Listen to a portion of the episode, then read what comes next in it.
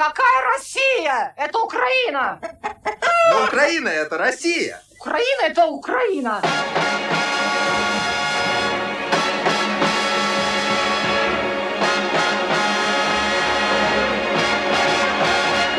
Trasmettiamo Леникаст. quasi un rotocalco Переживания, мысли, встречи, радио и все, что может случиться в жизни.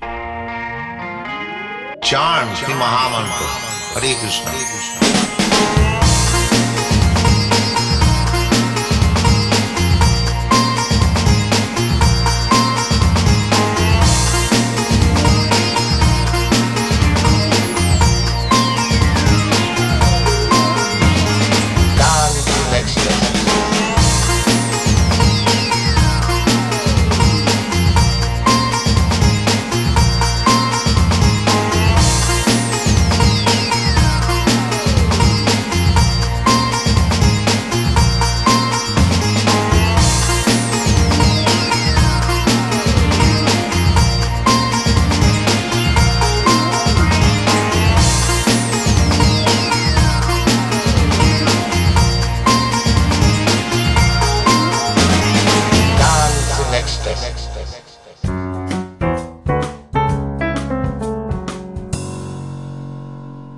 Hari Hari Bol, carissimi amici, e benvenuti a questo nuovo episodio di Lennycast. Torniamo dopo una pausa di silenzio causata da un problema di salute personale. Non voglio stare qui adesso ad annoiarvi con i particolari, la sindrome, lo tsunami di ansia, gli attacchi di panico un giorno sì e l'altro pure. Da si chiusi in da stanzetta, stai giagnando specchio.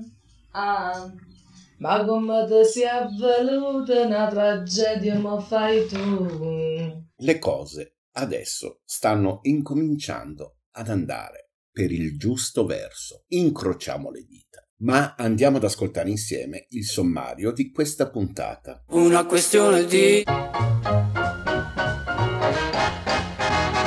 Sommario della puntata. La scrittrice Viviana Gabrini ci porterà alla scoperta di una meta turistica assolutamente da vedere. E visto che adesso la situazione pandemica sta migliorando, sarebbe proprio il momento giusto per regalarci un bel viaggio di evasione. Poi la nostra Sabrina ci propone la ricetta di un dolce squisito e dire squisito, carissime amiche ed amici, è poco. Per finire abbiamo la nostra sciamana con gli anfibi che ci parlerà di In Bulk. Vi ricordo che questo, come tutti gli altri episodi, sono disponibili sulle maggiori piattaforme di streaming Spotify, Deezer e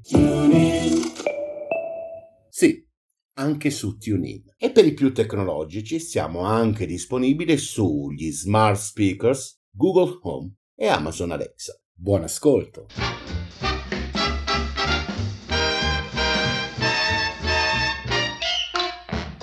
Con le mani, con le mani, con i piedi. Andrea! Ma c'è, ma sei normale? Ma che c***o fai, Rutti? Sto in diretta.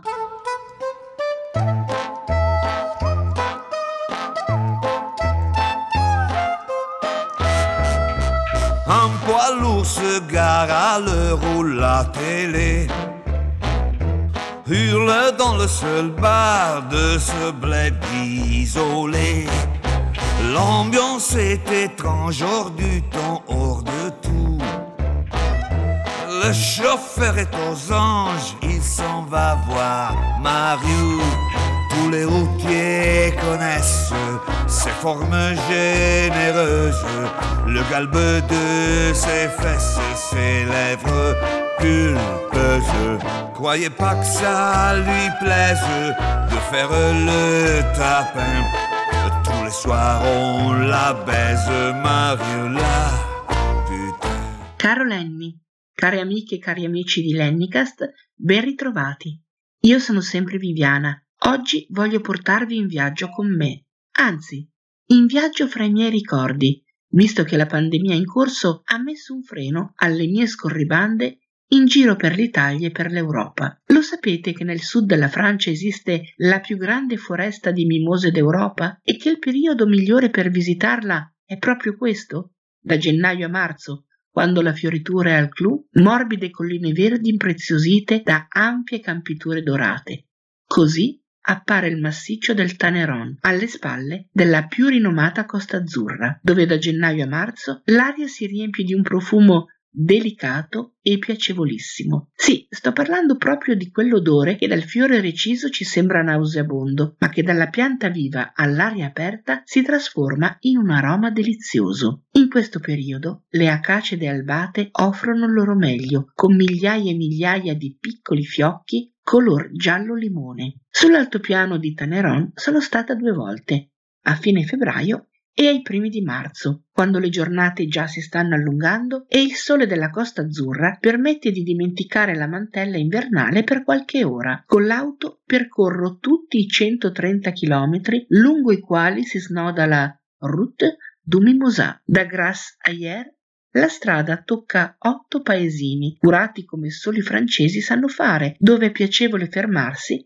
per una foto, un pastis, un pranzetto o una cena rigorosamente bagnati da quei vini rosati di Provenza di cui non posso fare a meno ogni volta che vengo da queste parti. L'imponente certosa della Verne, anche se pesantemente ricostruita, merita una deviazione per una visita di un paio d'ore, così come una deviazione merita il paesino di Tourette-sur-Loup, un borgo medievale che sorge sulla roccia, famoso per la cultura della violetta, usata sia in pasticceria che in profumeria. A marzo, nel mezzo del periodo della fioritura, il villaggio si anima proprio in occasione della festa delle violette che si tiene ogni anno dal 1952. La sola varietà di violetta coltivata a Tourette-sur-Loup è la Victoria e l'attività agricola incentrata su questo fiore prospera fin dal 1880. Le violette vengono coltivate nei vivai che sono visitabili. Due passi nel borgo ci fanno poi scoprire scorci incantevoli e un fantastico negozietto, uno di quelli fatti apposta per spennare i turisti polli come me. Da quella bomboniera viola e lilla esco con un meraviglioso tè nero alla violetta e due golose barrette di cioccolato arricchito da schegge di zucchero alla viola. Imperdibile per noi golosi. A Bormes-les-Mimosas arrivo invece dopo le 5 del pomeriggio di domenica. Il centro storico è delizioso ma deserto e con mia grande delusione la maggior parte dei negozi è già chiusa. Avevo letto di specialità gastronomiche a base di mimosa e ammetto che mi sarebbe piaciuto provare un cioccolato oppure un gelato alla mimosa. Mentre percorro la via principale mi imbatto in una sabonerie, da cui molto malvolentieri uscirò dopo più di mezz'ora. Naso e occhi sono coinvolti in una girandola di profumi, forme e colori che mi spingono ad annusare, toccare, provare quasi tutto quello che vedo. E mi verrebbe da dire anche assaggiare, visto che molti saponi riproducono alla perfezione macaron, biscotti, torte e gelati. Alla fine comprerò candele e saponi profumati per alcune amiche e per me un favoloso profumo alla mandorla. La titolare del negozio, gentilissima, mi saluta con un au revoir. Deve aver capito che mi sono già innamorata di queste terre e che conto di tornarci ancora una volta. La Costa Azzurra è a due passi. In inverno non è difficile trovarvi un buon albergo a costi contenuti ed è lì che decido di passare alcune notti, perché che cosa c'è di più chic che cenare in riva al mare sulla costa più elegante di Francia?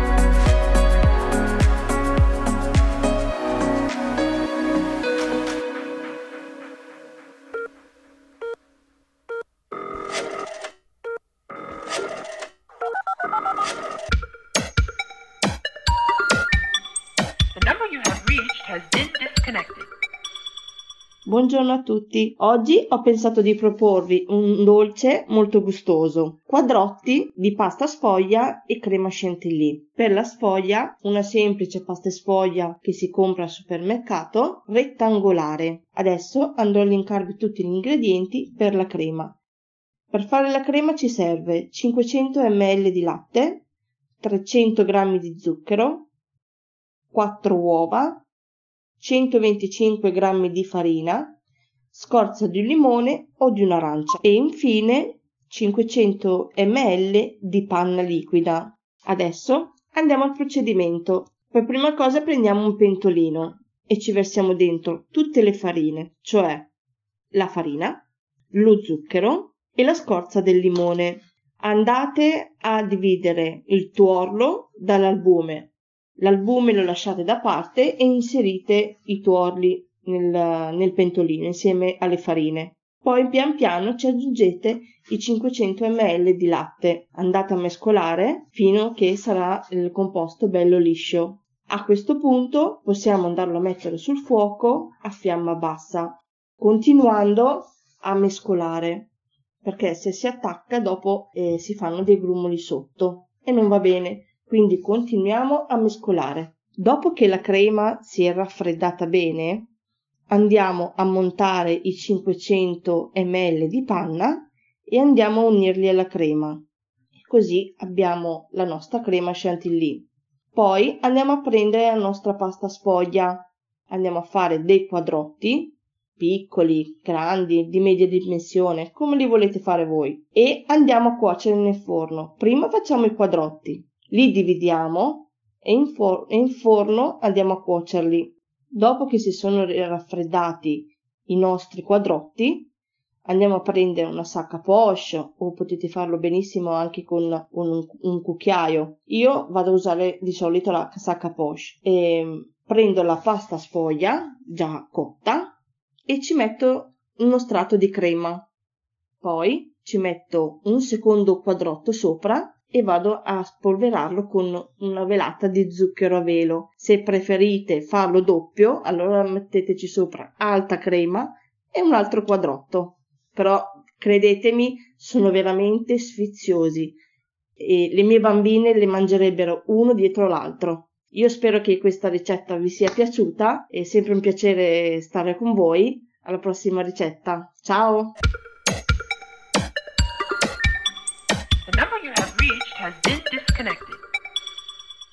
Sounds beyond cool.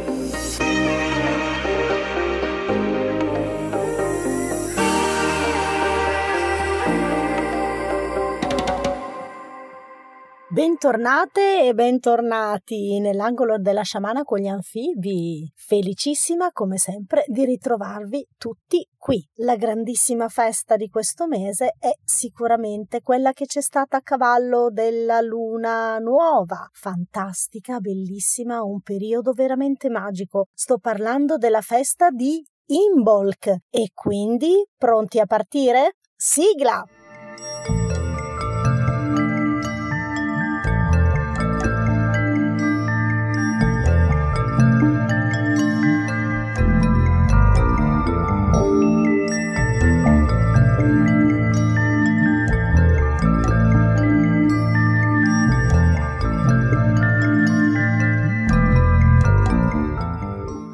Durante le notti più fredde dell'anno, fra il 31 di gennaio e il secondo giorno di febbraio, c'è questa bellissima festa, Imbolc. È la festa dedicata alla luce e al ritorno del sole. No, non siamo ancora arrivati nell'equinozio di primavera, ma in questo periodo la leggenda dice che l'orso si affacci ogni tanto a vedere un po' che tempo fa. E si dice anche, quando poi questa festa è diventata la Candelora, che dell'inverno semofora, ma se invece c'è vento, nell'inverno siamo ancora dentro.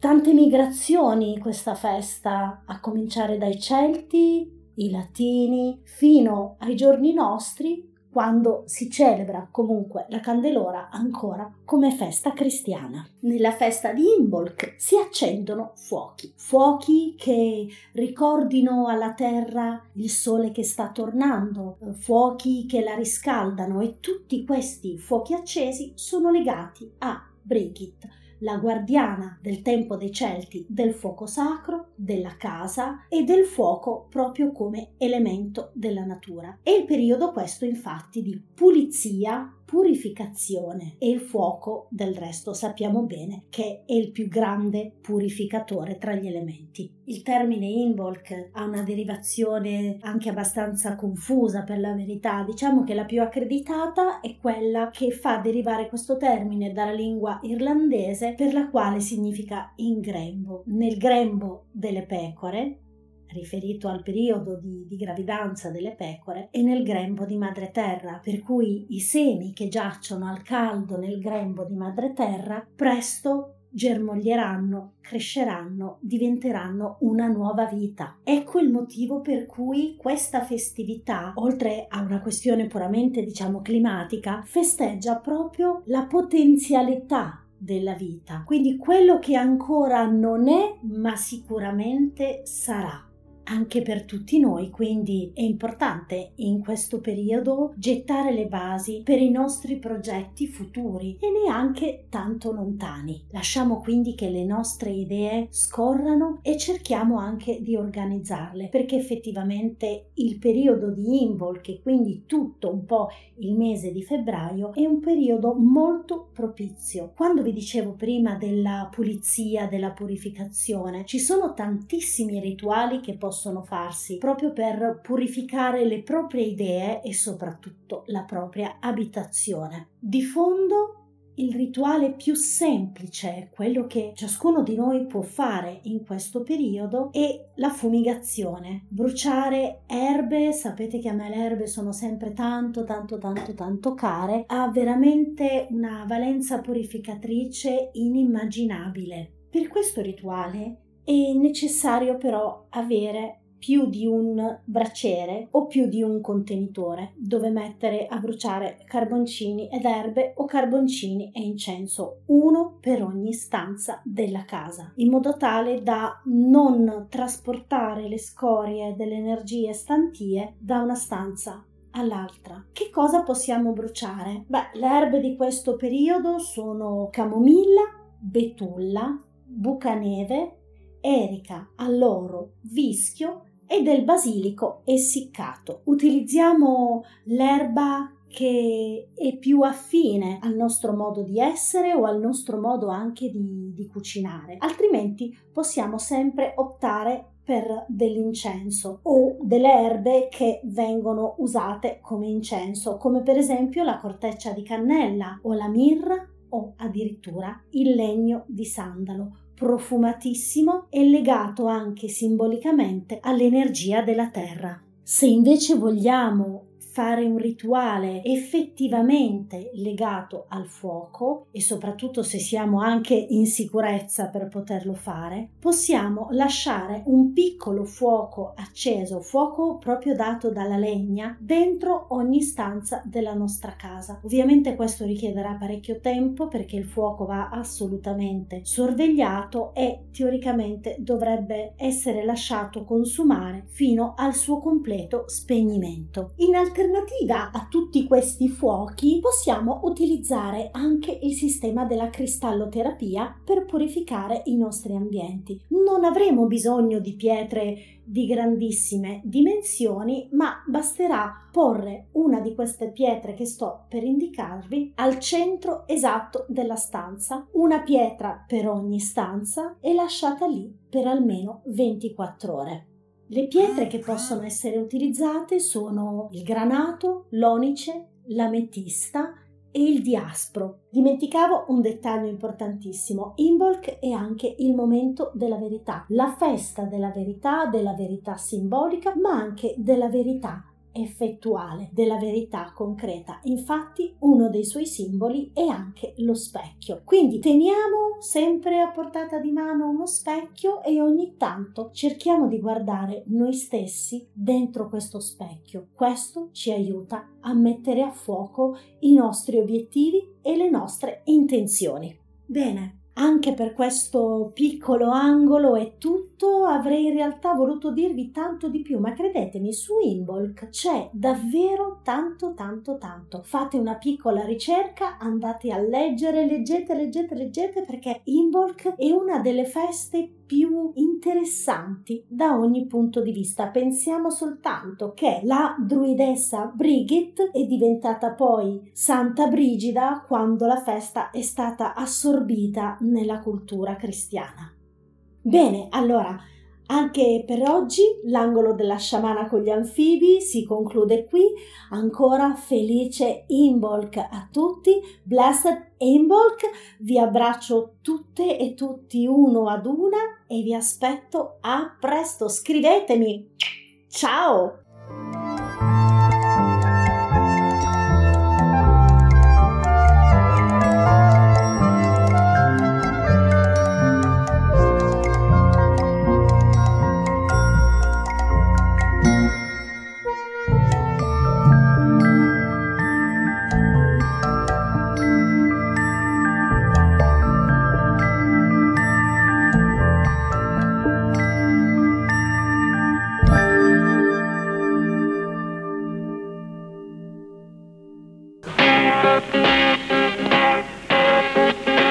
Y ahora, un disco.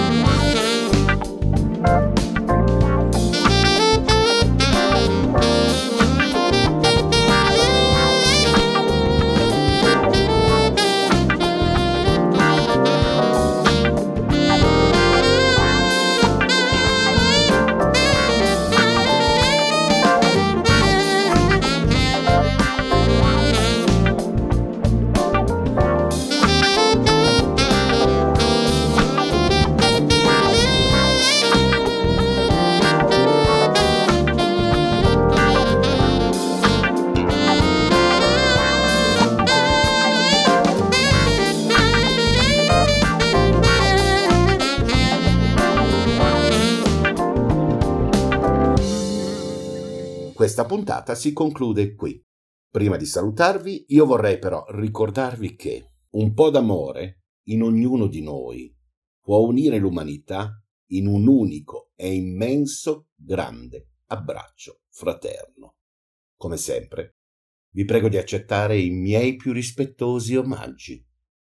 Hari Bo. E ricordate che Domani chissà, nessuno lo sa. che ci porterà, che cosa accadrà, ma se canterete du du du du da da da da, un po' di fortuna a voi porterà.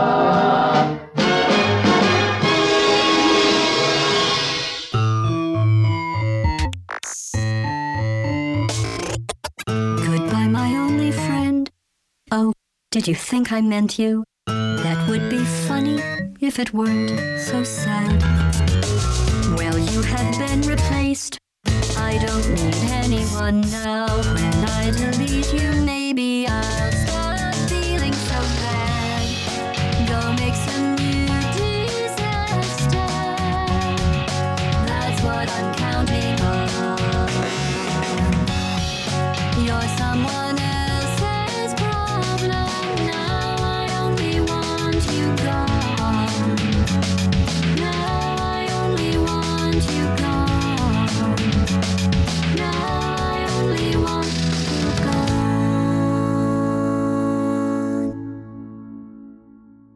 That's it for tonight. This is Ted Baxter saying good night and good news.